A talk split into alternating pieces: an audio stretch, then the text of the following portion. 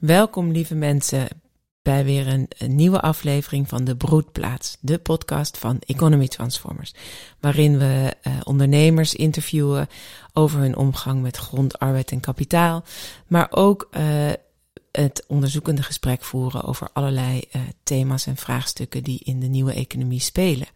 Ik zit hier tegenover Jacques Hielema en ik ben Damaris Matthijssen. En de eerste uh, aflevering van dit seizoen zal gaan over het boek wat Jacques zojuist geschreven heeft. En het boek heet Het Vierde Scenario. Zijn eerste boek. Het ziet er prachtig uit. Echt, het is echt een plaatje, mensen. Het is blauw met een, ja, wat is het? Goud. Het is denk ik goud, hè? Goudkleuren. Een goudgroen randje. Goudgroen randje. Iemand die bij de Belastingdienst werkte, dacht dat het van de Belastingdienst was. Nou, dat heb ik, ja, maar verder heb maar ik dat verder nog heeft niemand... niemand dat nog ooit gezegd. Nee. Het is gewoon mooi blauw. En, uh, Nee, het is echt prachtig. En jij hebt het zelf geschreven. Het is jouw handschrift. ja, de Het titel is in mijn handschrift. Ja. Ja, en ook de, het plaatje is, zijn jouw plaatjes. ja, ik heb een tekening gemaakt en je ziet op de, op de voorpagina dus, of op de kaft zie je dus Ja. heel vaag zie je een tekening die ik altijd op het bord teken als ik mijn verhaal Ja. vertel. Ja, ja, het ziet er echt heel mooi uit. Volgens mij gaat iedereen dit pakken als je het ziet liggen. en, eh, en hoe voelt dat voor je? Hoe is het voor jou, eh, Jacques, om eh, je eerste boek in de handen te hebben? Ja, dat, dat, dat is wel fijn. Ja, want ik weet dat jij al heel lang wil schrijven en een boek wil. Ja, ik ben jaren bezig geweest met een boek. En de laatste jaren over nieuwe economie of nieuwe samenleving. Mhm. Ik zat in een piep. Ik zat op zolderkamers. Ik zat in het veerhuis ook regelmatig een weekje. Mhm. Eh, twee jaar geleden waren wij in Zweden zeven weken waar jij jouw boek hebt geschreven. Mhm. En waar ik ben begonnen toen aan dit boek. Maar voorafgaand daaraan had ik al zoveel materiaal geschreven. Mhm. En eh, dat heb ik ooit eens een keertje ingeleverd bij een eh, schrijfcoach. Je Mhm. hebt dat soort mensen. En eh, die had het allemaal gelezen en die zei: dat is materiaal voor vijf boeken. Ja. Dus ik heb toen, toen we in, in, in Zweden waren, twee jaar geleden, heb ik een vijfde genomen. Of eigenlijk één thema van de dingen waar ik toen mee bezig was, heb ik eruit gelicht. En gedacht, eh, dat schrijf ik tot één heel boek. Ja. En dat was over de vier kwadranten. Ons, ons verhaal over de vier kwadranten, we hebben er ook al eens een podcast over eh, gehouden. Maar daar beginnen we altijd mee. Als mensen ons voor het eerst ontmoeten, dan vertellen we het verhaal van de vier kwadranten. Ja, dus was het ook logisch voor jou om, om dit tot eerste boek te maken, dit thema? Of was dat nog een zoektocht van wat dan het eerste boek moest worden? Nee, dat was heel logisch, omdat iedere keer als wij ons verhaal vertelden, dan vroegen mensen van, is er nog wat, eh, kunnen we dat ergens lezen? Mhm. En eh, ja, omdat dat altijd het eerste verhaal is, is het dus ook het eerste boek Ja, geworden. ja, Het vierde scenario. Ja, want op zich vragen de mensen dat bij heel veel thema's. Hè, bij dat geldverhaal. Ja, vragen ook, ze ook, waar kan ik dat lezen? ja dat wordt het tweede boek. dat wordt, dat, ja, weet je, weet je dat al? Is Dat dat weet het, ik zeker, dat wordt het tweede het boek. geldverhaal? Ja, De, de geschiedenis van het geld. de geschiedenis van het geld. Van voor Christus tot na crowdfunding. Ja, dat wordt de titel van het tweede boek. Dat is wel echt een briljante titel. En ehm, ik weet ook, ik heb natuurlijk wat eh, achtergrondinformatie, maar ik weet ook dat je heel lang gezocht hebt naar de juiste toon. Ja, dat, dat kan is je wel daar dat- iets over vertellen? Ja, dat, is het, dat vond ik het allermoeilijkst. Ik, ik, ehm, nou ja, kijk, als ik een verhaal vertel, als we, als we, als we een workshop geven of tijdens de lessen in onze leergang samenlevenskunst, of als ik een lezing mag geven, ja, dan vertel ik gewoon. Maar dan zijn er mensen die zijn voor mijn neus en die stellen dan vragen en die onderbreken me en daar ga ik dan op in. Mhm. Dus dan is het altijd heel levendig. Überhaupt eigenlijk alles wat wij vertellen, wat jij ook vertelt, dat hebben we zelf, als het niet uiterlijk is, toch in ieder geval innerlijk doorleefd en ervaren. En dat vind ik ook heel belangrijk dat je dat doet. Dat eh, eigenlijk alles wat je deelt, dat je dat zelf ook hebt beleefd. Dat het dus Mhm. niet zomaar droge theorie of abstracte intellectuele ideeën zijn, maar dat het doorleefde begrippen en ideeën zijn. En eh, nou, live, zal ik maar zeggen, eh, kan ik dat. En, Mhm. en, en, en, en, en het raakt mensen ook. Eh, ze worden getroffen op de een of andere manier. Mhm. Eén één één compliment die we vaak krijgen is dat, eh, dat we woorden geven aan, aan gevoelens die mensen eh, hebben over het algemeen. On- gevoelens van ongemak, van onvrede, van... Oh, zit het zo in elkaar? Ja. En oh ja, dat heb ik altijd al gevoeld, maar jij hebt het goed onder woorden gebracht. Mhm. Nou ja, dat wilde ik dus ook eh, op papier. Datzelfde effect. Dat ik. ehm, dus ja, dat is het ene. Dus alles wat ik op heb geschreven, dat heb ik zelf doorleefd en ervaren. Maar dan was er nog een ander waar ik enorm mee aan het worstelen was. En dat is namelijk de zogenoemde wetenschappelijkheid. Mm. Ik ben academisch gevormd. Ik was, zat ooit op een universiteit. En, eh, en ook al heb ik de reguliere wetenschap, zal ik maar zeggen, eh, achter me gelaten. Of gedacht van het is niet compleet. Niet alle wijsheid die mensen hebben of kunnen ontwikkelen, eh, kun je op een zogenaamd wetenschappelijke methode doen. En, eh, en ik, maar ik moest me daar wel mee uiteenzetten. Voor mezelf. Dus ik, ik was op zoek van een brug. Ik was op zoek naar een brug tussen hoe ik ooit de universiteit heb verlaten. En, eh, en, en hoe ik nu eh, algemeen toegankelijk, hè, want mensen, je kunt het gewoon lezen. In principe is het voor iedereen zonder enige voorkennis. Mhm. En eh, dat is ook weer het voordeel van iets wat ik zelf heb doorleefd. Want ja, als, als iemand vertelt wat hij tijdens een reis heeft meegemaakt, dat is in principe altijd interessant om naar te luisteren. Zeker als hij mooi kan vertellen. En, maar het moest toch ook op de een of andere manier aanspreken op de waarheidszin van mensen als het lezen. Dus dat, dat, dat gevoel van, oh ja, wat je zegt, dat klopt. Dat geeft woorden aan aan iets wat ik altijd voel. Nou, daar heb ik ook heel lang naar gezocht, naar een juiste toon, naar de juiste manier van schrijven, de juiste opbouw ook van het verhaal. En ik geloof dat het wel gelukt is. Wat fijn. Ja, Heb je, ja, je hebt dat ook al wel teruggekregen volgens mij van mensen die het al gelezen hebben. ja er zijn een paar mensen die het gelezen hebben. Sommigen die, die, die, die, die, die, die vinden het moeilijk, omdat, eh, ja, waarom? Omdat het toch een, een, ja, een verdieping vraagt van het denken, wat in, in principe ieder mens kan. En, eh, maar andere mensen, ja, die, die vonden het prachtig, vonden het goed leesbaar. Het leest lekker weg. Ik heb er heel lang en hard op zitten schrijven. Hmm. En, eh, en, en, en, en dan leest het toch lekker weg. Ja, het is ook een beschrijving. Ja. En dat, daar, daar heb ik zorgvuldig voor gewaakt. Dat het een beschrijving is van dingen die ik zelf heb meegemaakt. Ja, want je, want je wil niet in theorieën en abstracties komen, maar dicht bij de. Dicht bij de mens zelf. Ja. Bij wat hij kan waarnemen, wat hij kan ervaren, wat hij, wat hij kan denken. En, en, en het eerste wat ik dan eigenlijk doe, is laten zien hoe je je eigen ideeën, je eigen gedachten ook kunt waarnemen en beleven. En dat dat eigenlijk ook noodzakelijk is om überhaupt te weten of een bepaald idee vruchtbaar is om te leven. Dus als we het gaan hebben over toekomstige samenlevingen, ja, dan moet je ideeën ontwikkelen, want je kunt je alleen maar ideeën en voorstellingen ontwikkelen van mogelijke toekomsten. En als je dan die mogelijke toekomsten innerlijk weer tot, tot, tot ja, gaat waarnemen, gaat zien. Het is net als als je, als je op vakantie gaat, dan ga je ook voorstellen, waar gaan we dit jaar op vakantie? Dat is een mogelijke toekomst. Nou, en dan ga je tegelijkertijd voelen van, ja, lijkt me dat lekker om naar de berg te gaan of nou juist naar de zee. En daar doen we het heel logischerwijs, hè? Ja, Dat we dat En be- voelen. dus iedereen doet het eigenlijk al, maar Ja. heeft het niet in de gaten. Terwijl als je het over mogelijke samenlevingen gaat doen, ja, dan, dan, dan wordt het meteen. Ja, daar lijken we als het ware gewoon in te rollen door, eh, door eh, ontwikkelingen waar we gewoon in zitten. Daar, daar is dat volgens mij veel minder dat we ons voorstellen van hoe ziet onze toekomst eruit en willen we die eigenlijk wel? ja, op die We manier. rollen er gewoon in. Ja, ja nee, manier. er wordt zelfs in de reguliere wetenschap wordt zelfs gedaan alsof of, of, of economie iets van toeval is. Ja, precies. Iets, iets wat, je, wat, wat, wat je nooit kan weten hoe het zich ontwikkelt. Ja, Maar eh, nou ja, ik, ik, ja, ik betoog, ik beschrijf dat je wel degelijk kunt zien hoe dat er verschillende mo- mogelijkheden zijn om een economie eh, vorm te geven.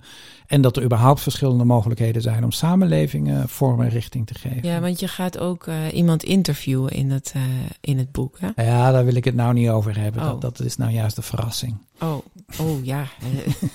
dat had je me niet verteld. Nee, vooraf. maar ik interview wel iemand. Ja, dat nou ja, dat, ik wou naartoe wil dat je, dat je dus voorleeft, voor laat zien dat je Ik wil het daar verder niet over creatief hebben. kan worden. Ja, Oké, nou, het belangrijkste is dat je, eh, eh, ja, dat het gaat. grappig dit. Mijn, mijn, mijn, ja, het moet ook een beetje spannend blijven. Dus dat is nog iets dan misschien. Hè? Ja, vertel, Het waarom? moet een soort thriller zijn. Of een soort, er moet ook een beetje spanning in zitten van, oh, dit is een verhaal en er gebeurt iets. En waar gaat het nou eigenlijk naartoe?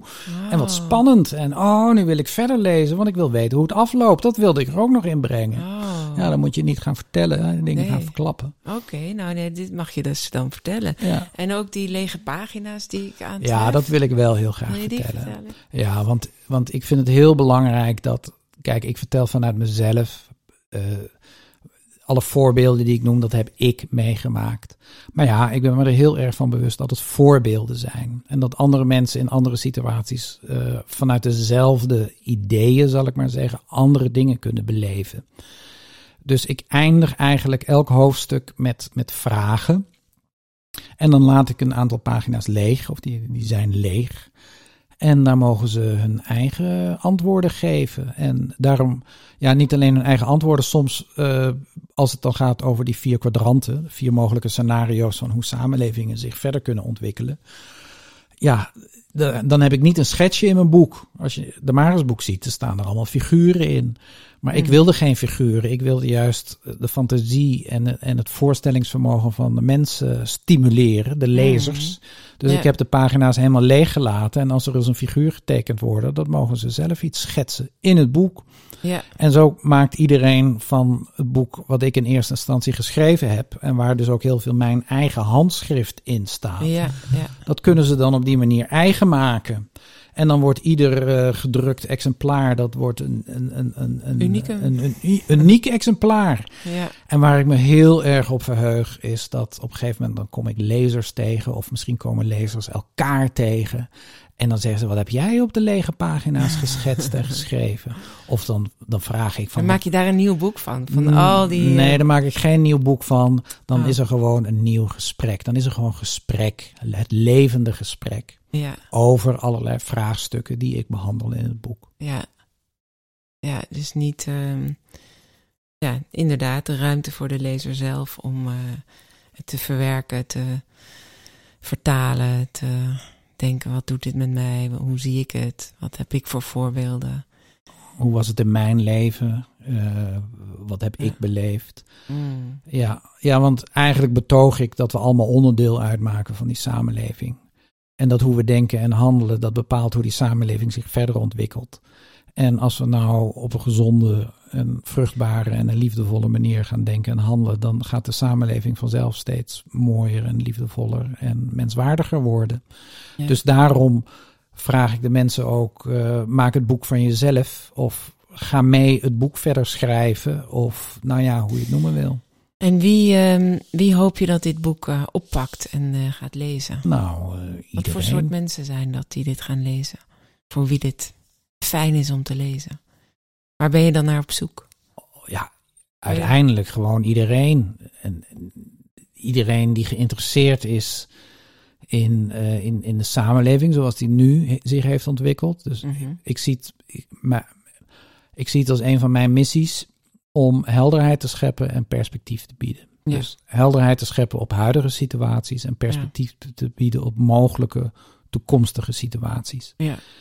En, Dus iedereen die een beetje chaotisch rondloopt en denkt, waar, waar zitten we in? Wat gebeurt er allemaal om me heen? En waar wil ik Nou, heen? iedereen die geraakt is door allerlei grote maatschappelijke vraagstukken, of kunnen ook hele kleintjes zijn, Ja. die, eh, ja, die hoop ik helderheid te scheppen van hoe kun je die vraagstukken begrijpen, de oorzaken ervan en mogelijke oplossingen.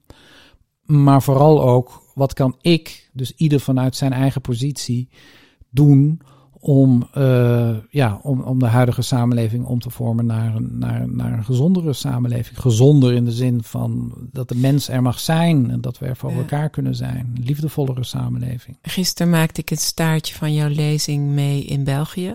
Ja. En bij de check-out zei iemand dat hij het zo hoopvol vond. Ja. Dat zeiden eigenlijk meerdere mensen. Ook, ook dat je zelf al iets kan doen. Mhm. En dat er perspectief is. En, en ja, dat mensen hoop kregen. Ja, ja en die meneer dat kocht ook, meteen, kocht ook meteen het boek.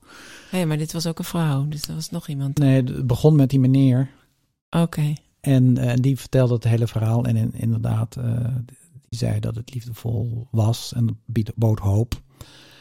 En hij kocht toen ook meteen het boek. Dat was wel fijn. Ja, Ja. Dus, dus, dus dat is eigenlijk, dat is wat ik al zei. Een van mijn missies is helderheid scheppen met betrekking tot de huidige situatie. En in de huidige situatie is, is, is pijnlijk. Er gebeurt zoveel in de wereld. Ja, als je dagelijks naar de radio luistert, bijvoorbeeld naar, eh, hoe heet dat ook alweer? Over Bureau Buitenland. Nou ja, dat vertelt allemaal verhalen over allemaal ellende op, in allerlei Ja. stukken van de, van de wereld. En er is eigenlijk, en journalistiek doet verslag van wat nu is. Soms zijn er ook journalisten of is er journalistiek die probeert te begrijpen wat nu is. De achtergrondverhalen. Bij de correspondent proberen ze dat bijvoorbeeld. Mhm. En wat ze ook proberen is van nou, wat zijn dan mogelijke oplossingen? Zelf vind ik die oplossingen niet ver genoeg gaan of niet Nee. radicaal genoeg. Nee. Of niet, niet echt tot, tot de, mens, de mens aansprekend. Mhm. En eh, dan is vaak de oplossing toch dat de overheid moet komen met nieuwe regels. Of dat we geld moeten investeren in bepaalde dingen wel en in andere dingen niet. En dat is dat, ja, dat- niet ieder mens heeft toegang tot eh, besluitvorming in de politiek of, of, of krediet eh, of, of het geld om ergens in te steken. Of besluitvorming met betrekking tot wie krijgt wel en wie krijgt geen krediet. Maar ieder mens is in staat om het werk vanuit liefde voor het doen van dat werk te doen. Dus je kunt al een menswaardiger samenleving creëren als je je werk doet ja, vanuit liefde. Ja, en dus het, het juiste werk doet wat je vanuit liefde kan doen. Ja, nou ja, Dus dat je niet in een jo- job blijft vastzitten die helemaal niet jouw baan is, maar dat je dan gaat denken, maar wie ben ik eigenlijk en wat wil ik eigenlijk?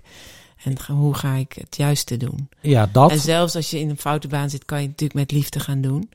Maar ook nadenken, kan ik doen wat, wat ik echt wil doen? Ja, maar het begint dan altijd, je zit in een bepaalde situatie. Mhm. En, en, en je doet de dingen om een bepaalde reden in een bepaalde situatie. Dat geldt voor iedereen. En na beginnen te denken, ja, waarom doe ik wat ik nu doe? En doe ik dit voor het geld? Of doe ik dit om status te, te verkrijgen? Of doe ik dit vanuit liefde voor het doen van die dingen? En doe ik het ook om, omdat het voorziet in een behoefte van iemand anders? Mhm. Of, of, of denk ik eigenlijk helemaal niet na of het wel voorziet in de behoefte van iemand anders. Daarmee begint eigenlijk eh, de weg naar een gezonde samenleving op het moment dat Ja. een mens zich dit soort vragen stelt aan zichzelf. Ja, dus de zingeving komt niet, komt voort uit of je bijdraagt aan het welbevinden van anderen. Dat Ja. geeft de meeste betekenis aan je leven, of vervulling, is Ja. een mooier woord. Ja, nou en dat had ik gisteren, de- eindigde ik daar inderdaad mee in mijn, eh, Ja. in mijn voordracht over geld, wat dus het volgende boek wordt. Mhm. En, eh, en mensen ervaren dat dan als eh, hoopgevend. Of, En moet je, nou, je- moet je nou bijkomen van deze krachtsinspanning om dit boek te schrijven? Want je vond het eigenlijk heel leuk ook, hè? ja, ik wil gewoon meteen door. Je Ik ben ook meteen door. doorgegaan. Ik heb Ja. Ja, want er is nog iets om dit boek uiteindelijk tot een geheel te maken. Toen ik vorig jaar nog eens een maand eraan gewerkt had, dus nadat we samen twee jaar geleden in Zweden zaten. Mhm. Toen heb ik het in september, dus nu precies een jaar geleden, ingeleverd bij de, bij de uitgever, die tevens onze redacteur is. Mhm. En die zei, ja, het is eigenlijk nog steeds materiaal voor twee boeken. Ja. En toen heb ik alle geschiedenis van het geld die ik al in dit boek zat, Ja. heb ik eruit gehaald. En uh, van de zomer heb ik dat alles wat ik eruit heb gehaald, heb ik weer op rijtjes gezet. En, uh, en gezien hoeveel dat überhaupt is. Of daar meteen een, een, tweede boek uitkomt. Of dat ik daar nog moet aanvullen. Of, dus eigenlijk heb ik de hele zomer besteed aan, aan, aan vooral uh, wat, moet ik, wat kan ik nu nog gaan doen om dat wat ik al heb uit te werken tot een nieuw geheel. Ja.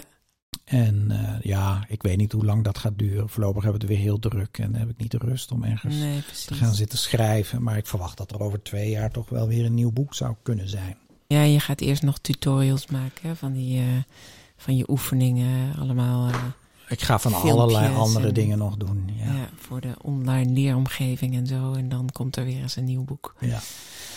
En uh, ja, nou, ik, ik denk dat je er heel trots op mag zijn. Het ziet er echt super mooi uit. En ik hoop heel erg dat het uh, de weg vindt naar heel veel harten en hoofden.